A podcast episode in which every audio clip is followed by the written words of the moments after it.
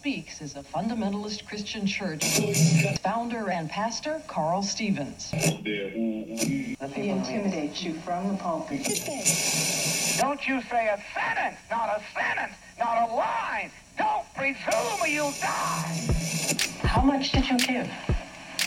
Oh, about seven million. to all the messages of Pastor Stephen. I was guaranteed that angels would come every time I preach. That's the truth. It's just lie after lie. They're trying to divide us from each other, but they're not going to do it as long as I'm pastor, because I know how to handle them, because I'm God's man. Hello, hello, friends. Hi, hello. It's us. Welcome back to our podcast, Children of Grace. Um, today, we're going to start telling a little of our stories. Um, so, trigger warning: there may be some content regarding emotionally, emotional, um, verbal, possibly physical abuse. Um, so, please take care when listening. Um, and if we come across anything else, we'll try to give a little warning before we go into that as well. But that's all I can think of off the top of my head. How about you, Karen? Uh, you know, just general mental health, That too. all those things. That too. So, because I'm the oldest, I get to go first. um, but I'm going to tell my story a little bit of it, and Karen's going to ask me questions um, along the way as they come up. And actually, before you start, I was thinking it might help to mention this is kind of a story in two parts, in two different ways. Um, we have GGWO, the overall cult, but we didn't grow up in Baltimore where they ended up. We grew up at TBS where they started out, um, and that's in Maine. And at the same time, we have her story and my story, which are about a decade apart. So we have we've got layers. Lots of layers. Yeah, go ahead. So, this is the start, just the starting point of unpacking all those layers. Yes. Um, so my starting point starts back um, in the 80s. I am an 80s baby. Um, I actually was not born in Maine. I'm the only one of my sisters that was not born here. I was actually born in Lenox, Massachusetts.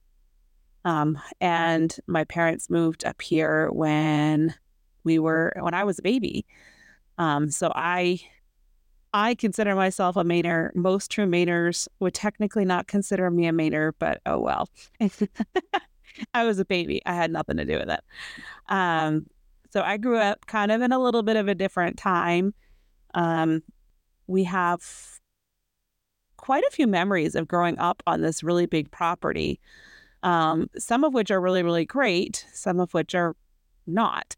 Um, but I remember I want to say, since a lot of this has to do with our time growing up and also um, situation in our home, I want to say I don't remember how old I was, but I was little, and I was sitting in our living room with another sister, and we were coloring, and my parents were having an argument.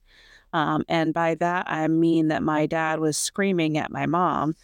Um, and I think she was just desperately trying to um, get things back to a calmer place. Um, and I remember even then, as a little kid, like we had a conversation about where we would go if our parents got divorced. Like who would go with which parents? Where would we go? Which, I mean, I, I, I couldn't have been more than like seven, maybe. Like I was little. Um, that's not normal. Like now looking back, that's not normal. But when you grow up and that's all you know, that's all you know. Um, and to me, you know, things being a little chaotic or a lot chaotic at home, um, mainly due to my dad's anger issues, that was normal to me, um, completely normal. Um, but my dad also was a very, very talented pianist. Mm-hmm. Um, and so he was very in demand. He played for like every service. He got called away to practices a lot. He'd get calls at the last minute. Like we'd be sitting at the dinner table and somebody would call and want him to come do this or do that or whatever. Like I remember that being very, very common that like we were interrupted a lot um, in our family life. And we were at church all the time. Yes. Yes. It was like three services a week. Yeah. Sunday morning, Sunday night. and then Thursday. Thursday night. And then after that, they'd have rap sessions too. I was going to say that like afterwards on I think like Sunday nights, I think. Yep. Was rap sessions, which I remember this is kind of funny, but when I was a kid and they first started doing those, the only rap I knew about was like wrapping presents. And so when they started announcing rap sessions, at first I was all excited. I was like, oh, good, we're going to get together and we're going to wrap gifts. Like, I really honestly had no clue what they were talking about. That's awesome. which was kind of funny. But it was basically where you'd kind of get together and you would talk some more about whatever topic the pastor talked about, or like sometimes it would be topics that perhaps there was a bee in the bonnet about. Like, It was like a continued lecture with some questions and answers. yeah, yeah, a little more um, audience participation than a regular service. Yeah. Um, but and you could buy popcorn. Yeah, sometimes you could, but yeah, I think actually, legitimately, we could. Yes, that was the best part. Yeah. At one point, That was the reason I wanted to Yep. go. yep, So I wanted that popcorn. sit back and watch it go and eat your popcorn. I think I got someone to give me some for free one time. I won't oh, name Oh, any names. funny. there were nice people though too. There were people that probably would have given it just for free. Oh yeah. Yeah. For sure. So like that was kind of our life. Like, Dad had a lot of music rehearsals. Um, we went to church three times a week. We lived in the church. I mean, I don't remember as kids we got to go to raps very often because they were kind of late. We'd have school and whatever. So I don't. I feel like we. It wasn't until I was older that that was more of a thing in my life for me personally. Um, but what I do remember is always feeling like because Dad was so involved in music that the only way that I could get love and attention from him is if I learned to be good at music and I worked so hard. Oh my gosh, I worked so hard. I remember, and you're going to remember the story because I actually told it at dad's funeral, but I remember sitting on a school bus seat and a bunch of musicians, including dad, had gone somewhere in New England. I think it might have been somewhere up in Maine, but it was in New England. And we were coming home and it was dark out, and dad and I were sitting on this bus seat because I had gone with him and he was trying to teach me to harmonize to Jesus Loves Me. And I didn't know what he was talking about when he said harmonize. Like, I just thought he wanted me to sing along. Like, I didn't understand what harmony was. How old do you think you were at that time? Uh, I want to say I was under 10, so maybe somewhere between like 8 and 10. Yeah, what kid that age knows what harmonizing is? Like what? Well, and he's trying to like sing the melody and then sing the harmony so that I can understand what he's trying to do. But first of all, our dad was definitely not the vocalist that he was the pianist. No, he was not. A little rough. A little rough. and I mean that kindly. Uh, verging on tone deaf, and I mean that literally. um, but he was definitely a better pianist by far. So, and he was getting frustrated with me because I couldn't figure out what he was telling me to do. So I couldn't do it. Like I was just singing along to Jesus Loves Me, probably just singing the melody because he was getting mad that I wasn't harmonizing with him. Right. And that's probably one of my my earliest memories of dad with music and it's not a good one. No. Like, it's it was a terrible starting point because I so desperately wanted to get it right. Mm. Because the people that dad thought were talented or that were musically gifted were the people he spent time with. And so in my mind, I had to figure this out so that I could also garner some of his attention and his time. Um, and so I worked really hard at it. Um, I sang like when we were when I was a teenager, there was a teen choir. I sang in that. Everybody had to. Um, I mean, We I, had to do it. yeah. And I love music. Don't get me wrong. Like it's my favorite. It's my favorite language now. Like I'm one of those weirdos that if I could live in a musical, I'd be very oh happy. Oh my god. Um, but, but for a long time, like it just became a thing that I couldn't do good enough. Like when I was in third grade, I think I had a piano teacher and I was taking piano lessons. And then that teacher moved away.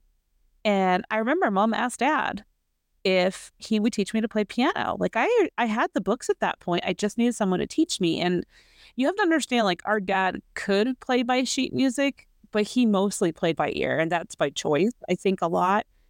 And I get it. Like sheet music can be boring to me too. Like I get very frustrated. I yeah. like all the symbols and whatever sometimes get overwhelming to me. Um, but I mean, we're talking simple kids piano books. We're not talking orchest- orchestral music by any means. Um, I mean, he couldn't even explain what a melody Yeah. was, so I don't. okay. I don't think he was a good teacher in general. Yeah. Well, he didn't have the patience to teach. so No. There's that. But like he said no, and which was probably for me a good thing. But then, like a couple months later, somebody else at the church wanted dad to teach their kid piano. Their kid was maybe a year older than me, and he said yes.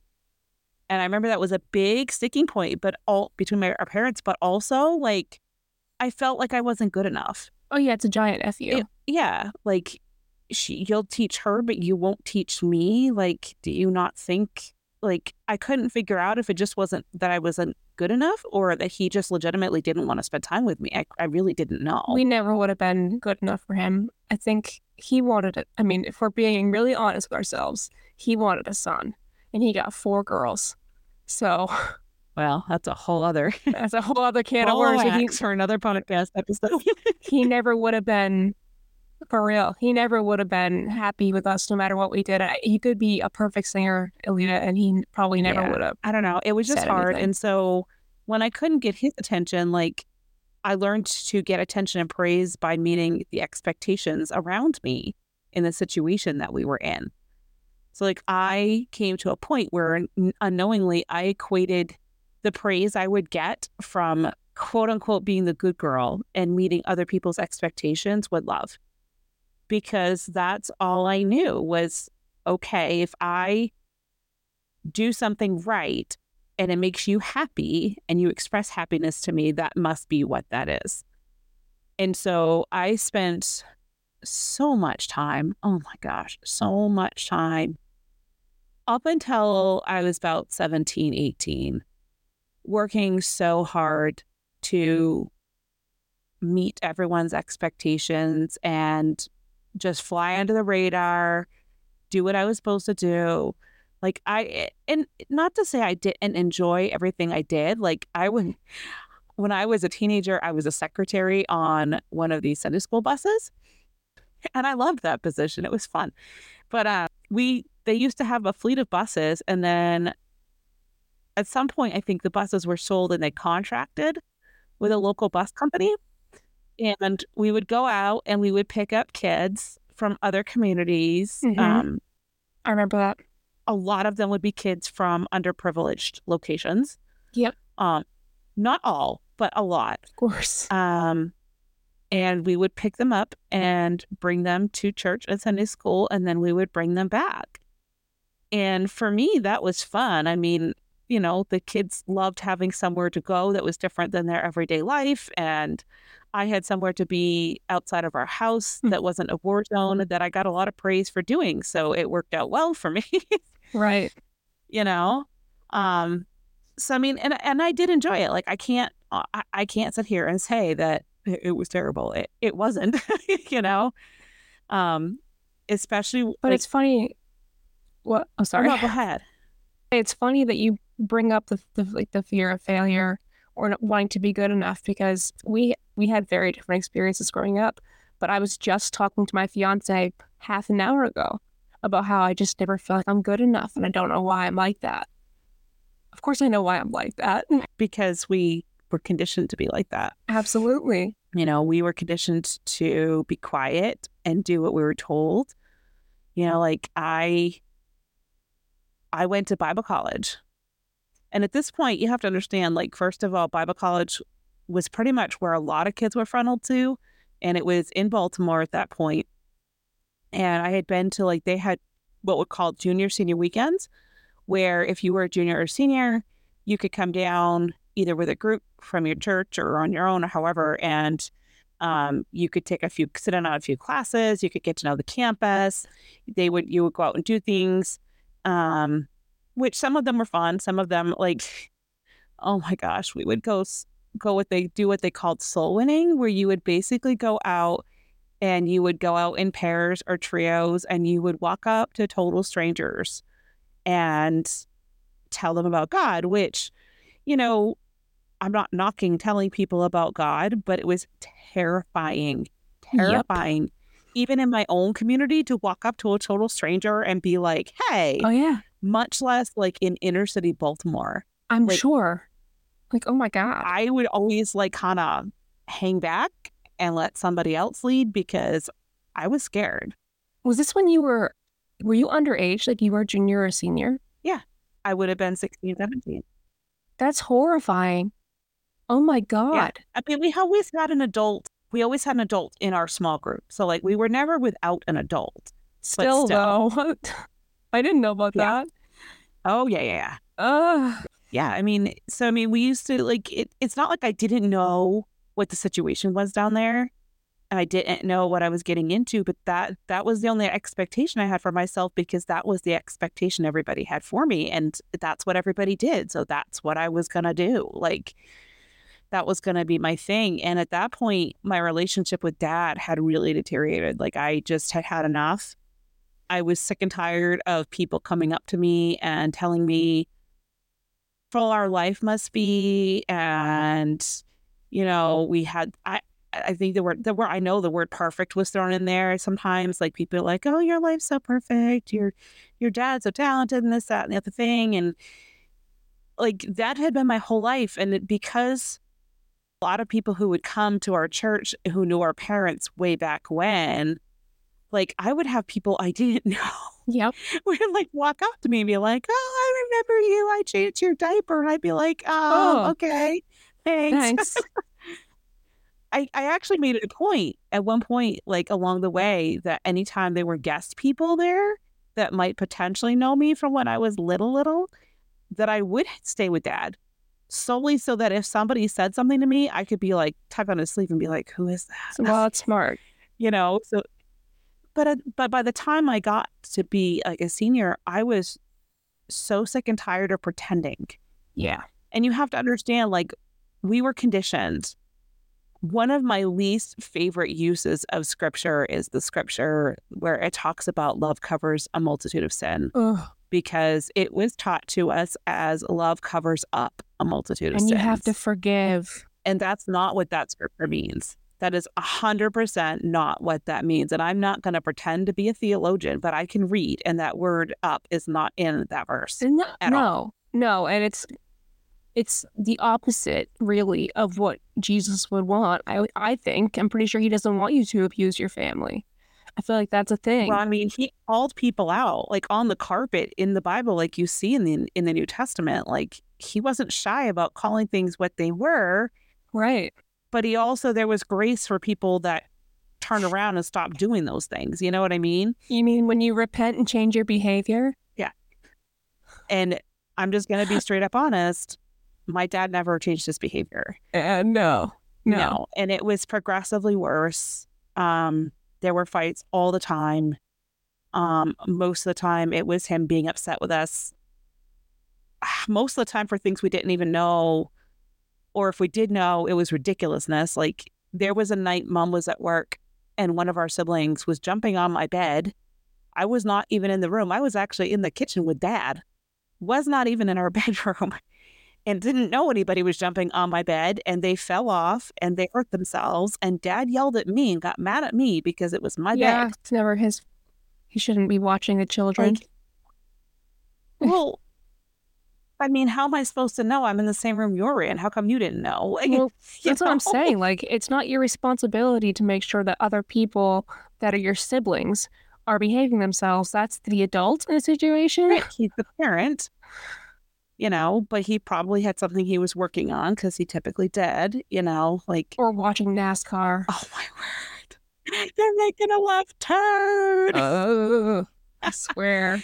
I hate NASCAR to this day. I can't stand it. Uh, side note on that. No shade on NASCAR, but. Side note on that, though, he loved it because he grew up near a racetrack. That I did wonder Makes sense. He did. Like, and I, he, that's one of the very few things he ever told me about growing up. Huh. Oh, um, yeah. it's one of the very few things, and it was something he really enjoyed. It actually, in talking to somebody that knew him um, earlier this year, that kind of came into my life out of the blue, um, that I guess a lot of the kids when he was at high school, they used to go volunteer at the racetrack, and he often did that. So, like, he spent a lot of time at the racetrack where he grew up. I did not know that. So, I think that's why he, he was so big into it. I think all he ever told me about his childhood was that he was raised in a certain place in New York and then moved to Texas. I think Yeah. that's all he ever told me. The racetrack was in New York. I had not even thought about yeah, that. and it was a NASCAR track. It was like a real, real deal. Huh. Like I remember, I think it was because we were watching a race one time from that location, and I don't want to say because I don't want to, right. um, you know, give away too much here, but, um, and he was he was telling me, and like he was pointing things out that he remembered. Like it was one of the few times that like he actually sat down and it was like a normal conversation with a parent. Like Well, that's because of something he liked, and to tie, like to tie this back into what we've been talking about this whole time. If if he was doing something he wanted to be doing, and you interrupted that, problem. Yeah. But if you just went with the flow and did what he wanted to do, that was fine most of the time, unless you were annoying or breathed wrong. You know, it's fine. Yeah, no, I totally agree. That's just how it was. Like it was always going to be on his terms. And I spent a lot of time in my life wanting to be good enough for him to like me and to love me and to want to spend time with me and to be a dad to me. And I don't know if, I mean, to a point, it's choice, but I don't know how much of that is potentially him not having the first clue how to do that. I don't know. And I'll never know.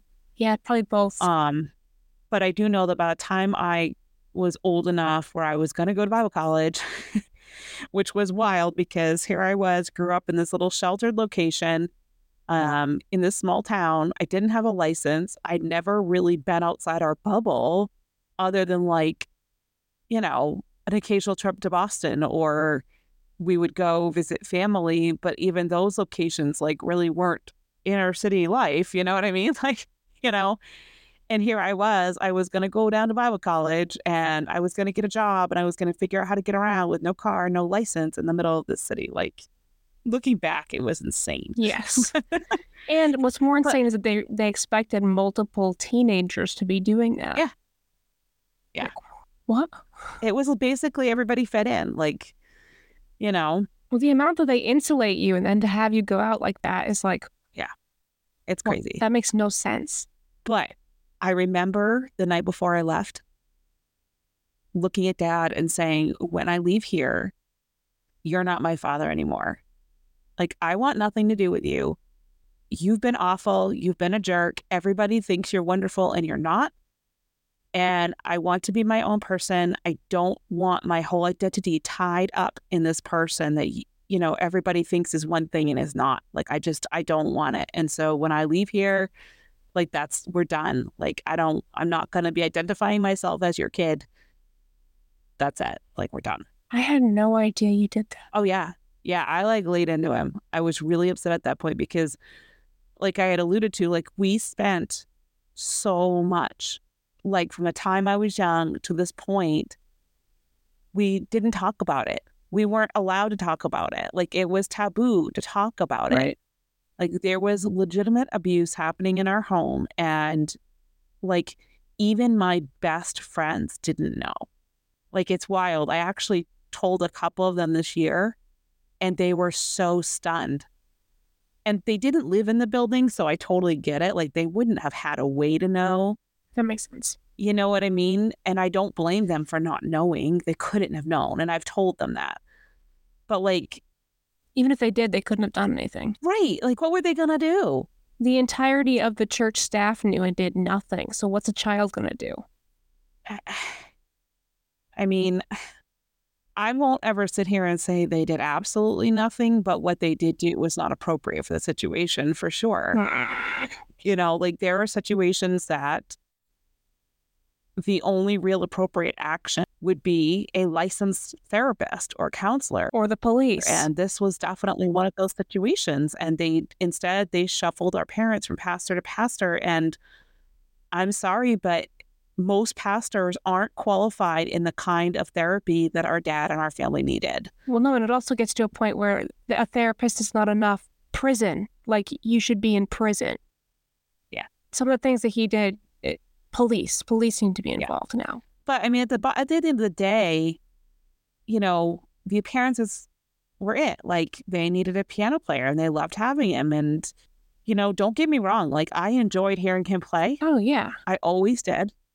I still do. Like I was recently listening to some clips of him playing, and you know, it does make me nostalgic, and I do miss watching him play because he was a genius at the piano. But being super, it, it really baffles me too. Being super talented does not equal being a great human. No, and I can never understand how something so beautiful came from someone so twisted. Yeah. What? Well, and I guess I don't understand like people who will say to this day, like, he was such a great man because they equate the talent with the person. And that's not, those are two very different things. Well, and he was also very charming when he wanted to be. Oh, for sure. I'm sure he seemed like a great person to literally everyone besides us because they didn't have to live with him. Well, that's that's true. But that's a hallmark of abusive people. So right, you know. right. Like the the person that they got was very different than the person we got. Absolutely. You know, and the people who should have protected us did not. Oh yeah. Um. And so yeah, I I pretty much I I went to Bible college for a grand total of a week. and that's a tale for another podcast. But I came home after a week and I still really didn't, like, I didn't really want much to do with him. Like, they found me a little tiny apartment, the floor below where our family lived. Oh, yeah. And like, I would come up for meals and stuff, but I had space to get away. And, and you coaxed me down there with Twinkies. yep. I remember those days. But at that point, too, like dad didn't bother me a whole lot. Like he didn't, you know, I didn't run into the same situations I had before. And, you know, we'll get into the story and we've already told it, but we're going to get into another podcast that, you know, there was a point where he did get very physical with me. And my boyfriend at the time, unbeknownst to me, did what every adult should have done and told him what was going to happen if he ever laid a hand on me again. And he was serious, and dad knew it. Good for him.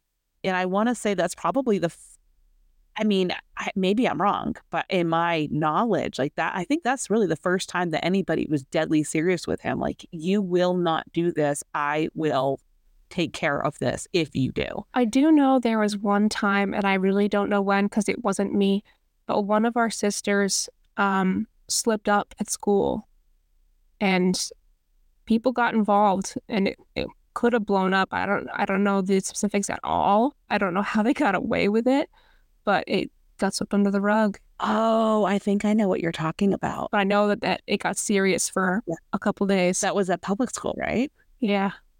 Okay. But yeah.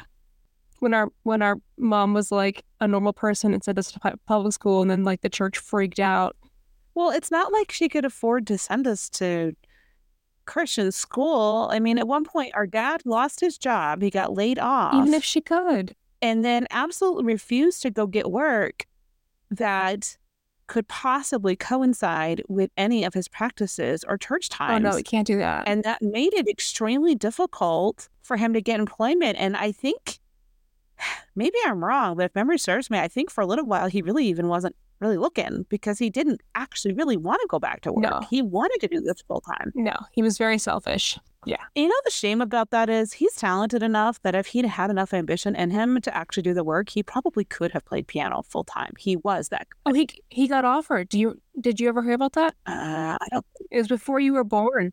No. So I don't know. I can't remember who it was, but mom was telling me one day. Uh, some touring artists asked him to join them. Oh wow! and he decided not to. I think she might have been pregnant at the time or something, but he decided not to. And uh, the rest is history, I guess. I, I can't remember how many people told him he should submit to be on the Gaithers. It's not the Gaithers. That's a whole other story. So many people. Wish he would have. So many people. And he could have. Like, that's the ridiculous part of this. Like, and our, our lives would have been a lot better if he had. He totally could have. Uh, oh, I don't know. I don't know. But yeah, I, you know, from that point on, like I think a lot of the stuff that I did when I came home from Bible from um, my one week at Bible college really was a direct correlation of being not just being done with him and being done with pretending like it was all okay and being done with you know everybody equating me to his daughter when that was about the last thing I wanted to be at this point. Right but also I had failed everybody's expectations by coming home. And so I just was like, well, the heck with it. Like, if I I can't live like this, and if I'm just gonna disappoint everybody, if you know, by living my own life and doing what I know is right, because I got down there and immediately knew I wasn't supposed to be there. Like, and I couldn't put a finger on it. I just immediately knew I was not supposed to be there. And so many people thought that I was just homesick. They thought I wanted to come home from my boyfriend you know, and those things were true. I was very homesick and I did miss him, but that's not why I came home. Like, I came home because I got down there and I was like, what am I doing? What am I doing? Like, I don't really know anybody. I can't get around. I was in a dorm house with a couple and they were nice enough, but they were getting ready to go back out on the mission field in Russia within the next year. And they put two of the Russian girls in the house. And so this couple wanted, reasonably so, wanted to practice their Russian and the culture. And so, like, I was in this house with people talking Russian all day. Oh my God. I didn't know anybody. Like, I don't know Russian. And I, like, it was the loneliest thing. It really was. I didn't know anybody. I had no idea how I was going to get around. I was scared to death get a new job. Like, I don't know what's safe and what's not safe. Right. You know, and I just knew it. Like, I, this is not for me. I can't stay here, you know. But I mean, that's just kind of the hard thing is is like the things that you the silent things that people don't say see when you grow up that way and when you have that mindset of your your your reality of what praise and attention and love and the difference of those things are how damaging that is mm-hmm. to grow up feeling like you always had to meet everybody's expectations to be accepted and loved. You know, I struggled a good portion of my life with not feeling good enough.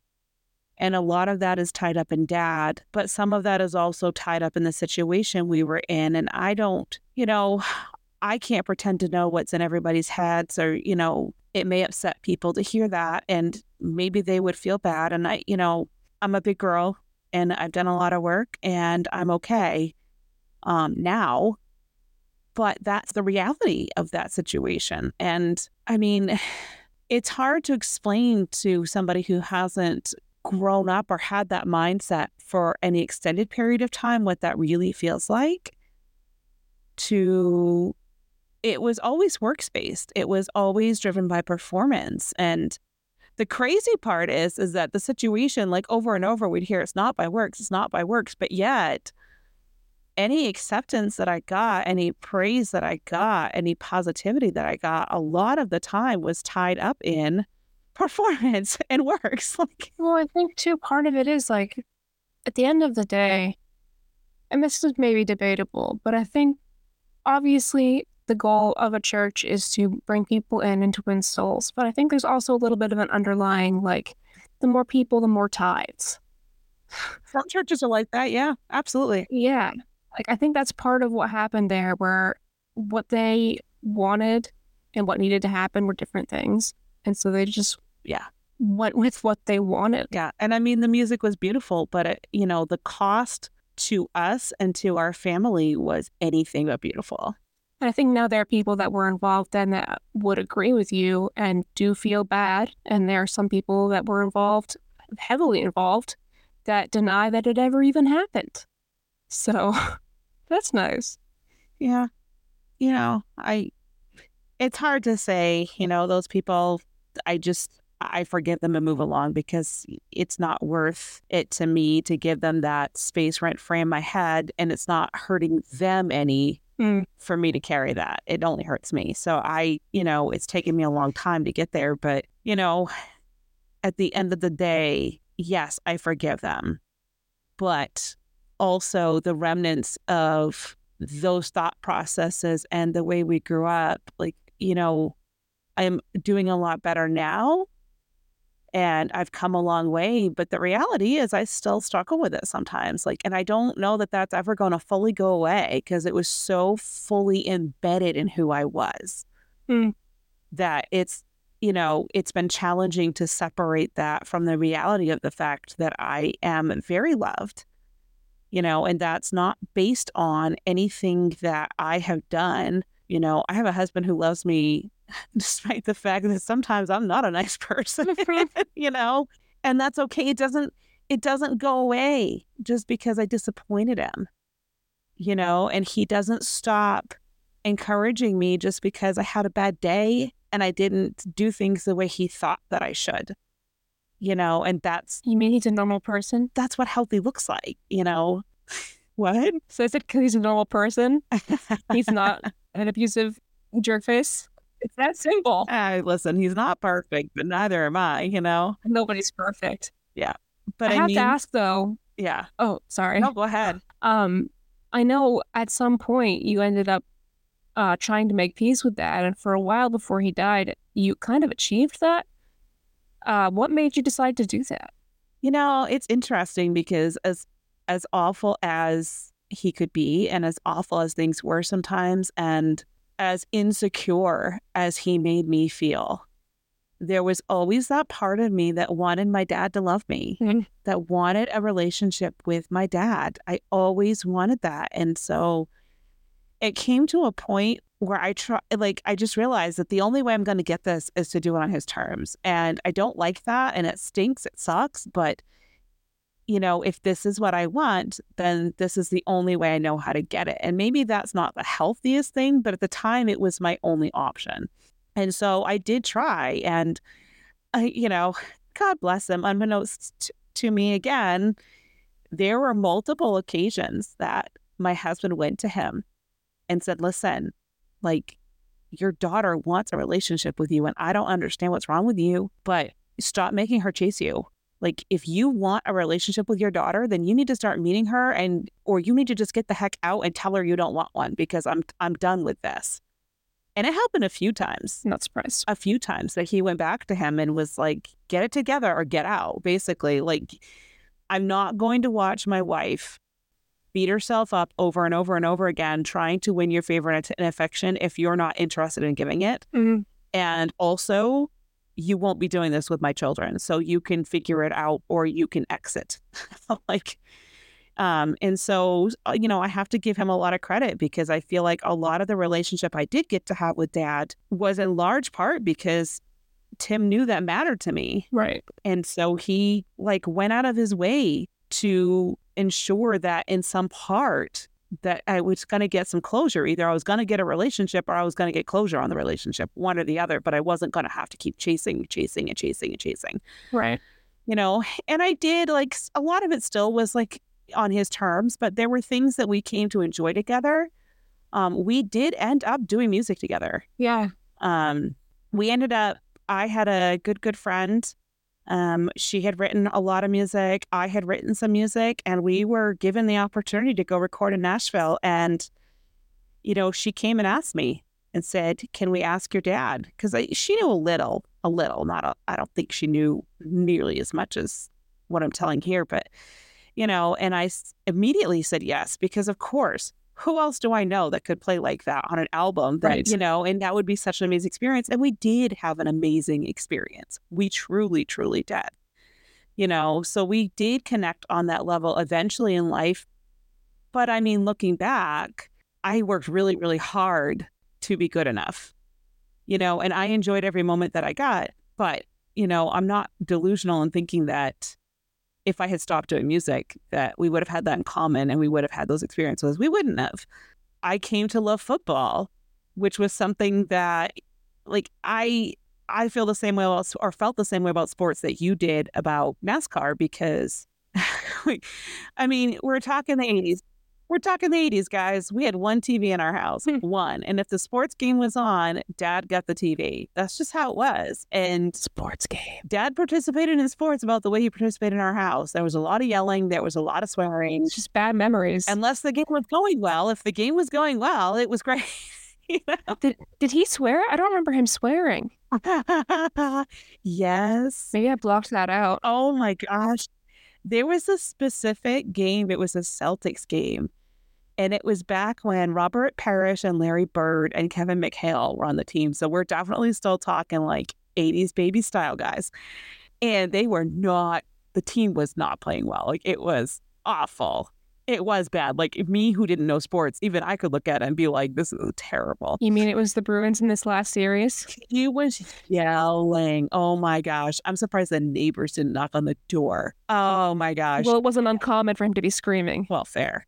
But like, my grandmother could have made that shot and like just yelling and screaming. And yes, there were swear words involved. And I can't remember which ones he used, but I distinctly remember there being swear words involved. Wow.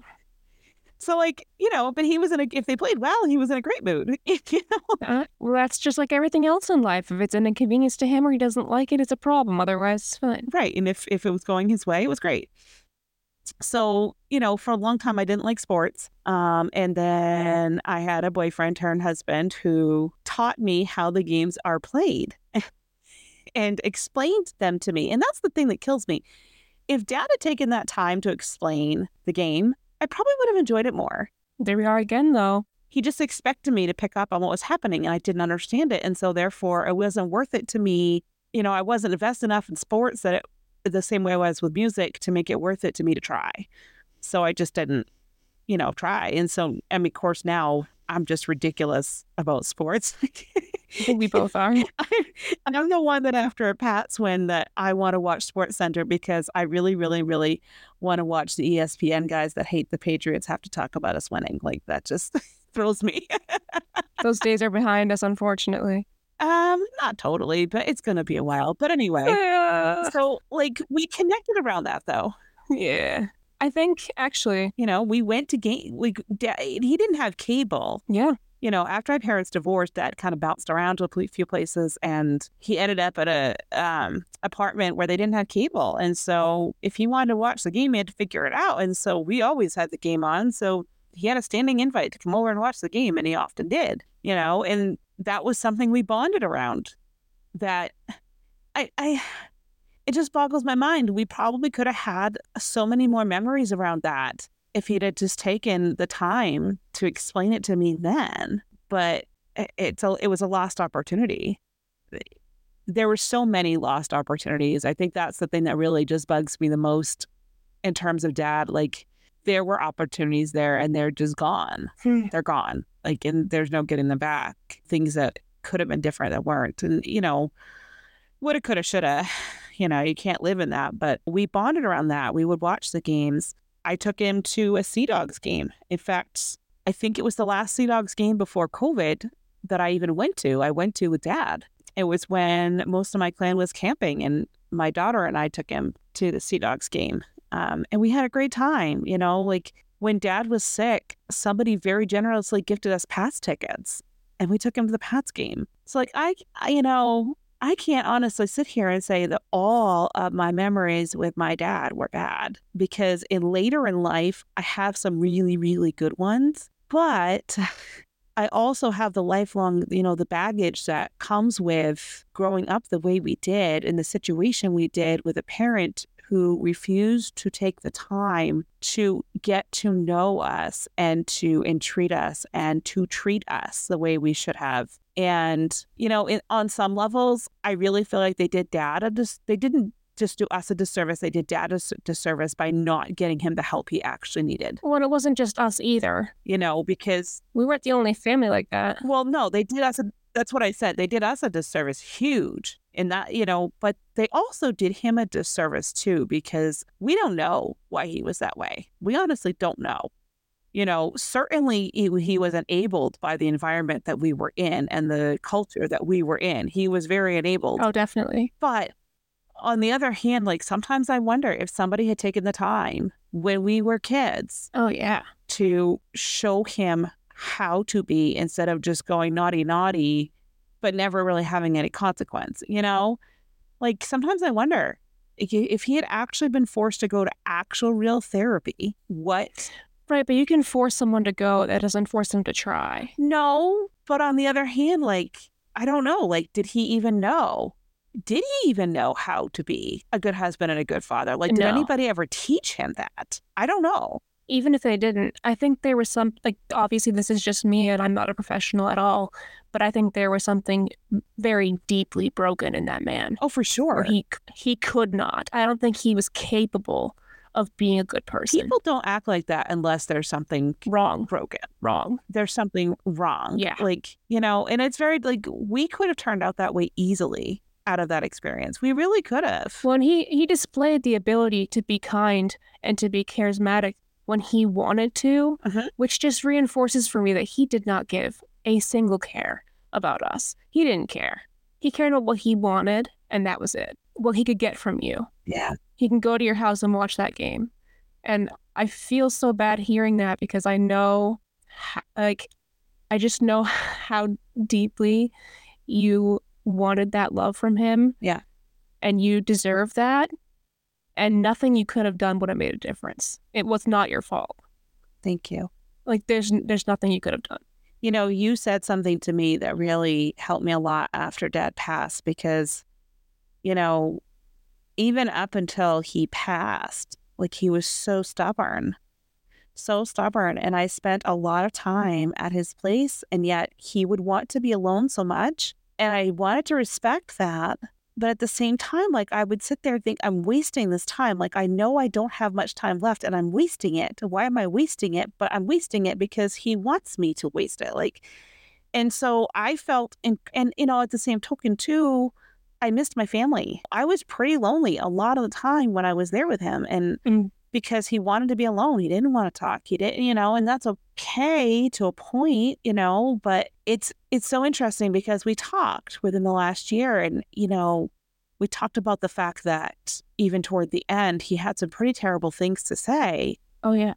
to the rest of you. And I couldn't figure out why he would say those things to you guys and never said them to me. And you said something so profound and it just changed everything for me. And you said that's because he knew he didn't have to say anything to you to be mean to you. He knew what would get you was shutting you out. And you were exactly right because that's my whole life. I wanted that from him. And most of my life, he shut me out. He knew he knew what he was doing, and he actually wasn't that mean to me at the end. I can get into this more later, but he was actually exceedingly kind. So happy that I was there. I think he knew that that would hurt me the most Yeah. because I didn't want to be involved for the longest time, and I didn't think he wanted me there. And it goes a lot deeper than that, but he he knew what he was doing and what buttons to push to hurt each one of us individually. Yeah. as much as he could before he died. Yeah. It's sad. Honestly, like it's just really, really sad. And just, you know, we definitely have to do another podcast about this solely because it really, so much of it was fake. It was so fake. We really do. We have to do an episode like about appearances because I, that was, Yes. I, We have unlimited content, I think, with this, honestly. yeah. But, and, you know, we'll wrap this up. Um, Yeah. But, you know, I just want to say in wrapping this up, I want to thank you for that because that insight was so profound for me. And it really did like all that guilt I'd been carrying, I was able to let go of because you pointed that out and I didn't see it. And I appreciate that. I'm gonna cry. Don't cry. I'm, I'm legitimately starting to tear up. Um, yeah, I don't, I, I don't know what to say.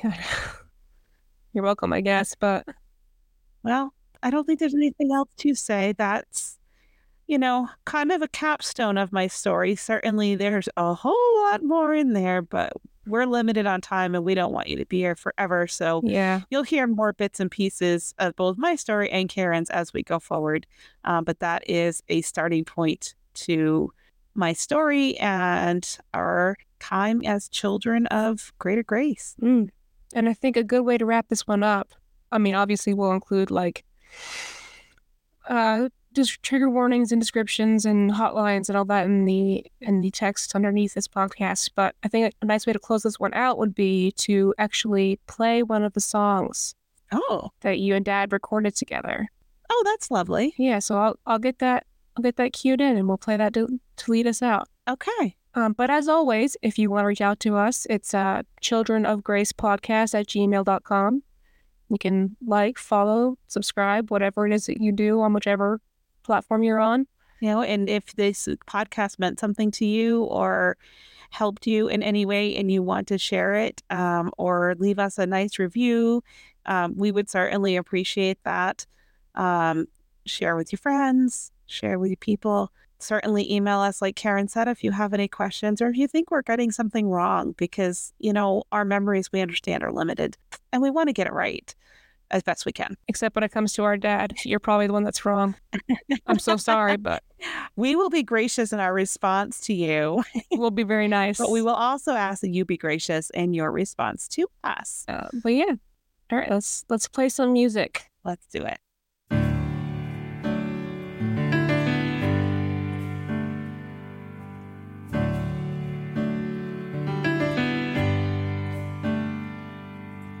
Lord, I come in brokenness. I'm hurting and I'm such a mess again.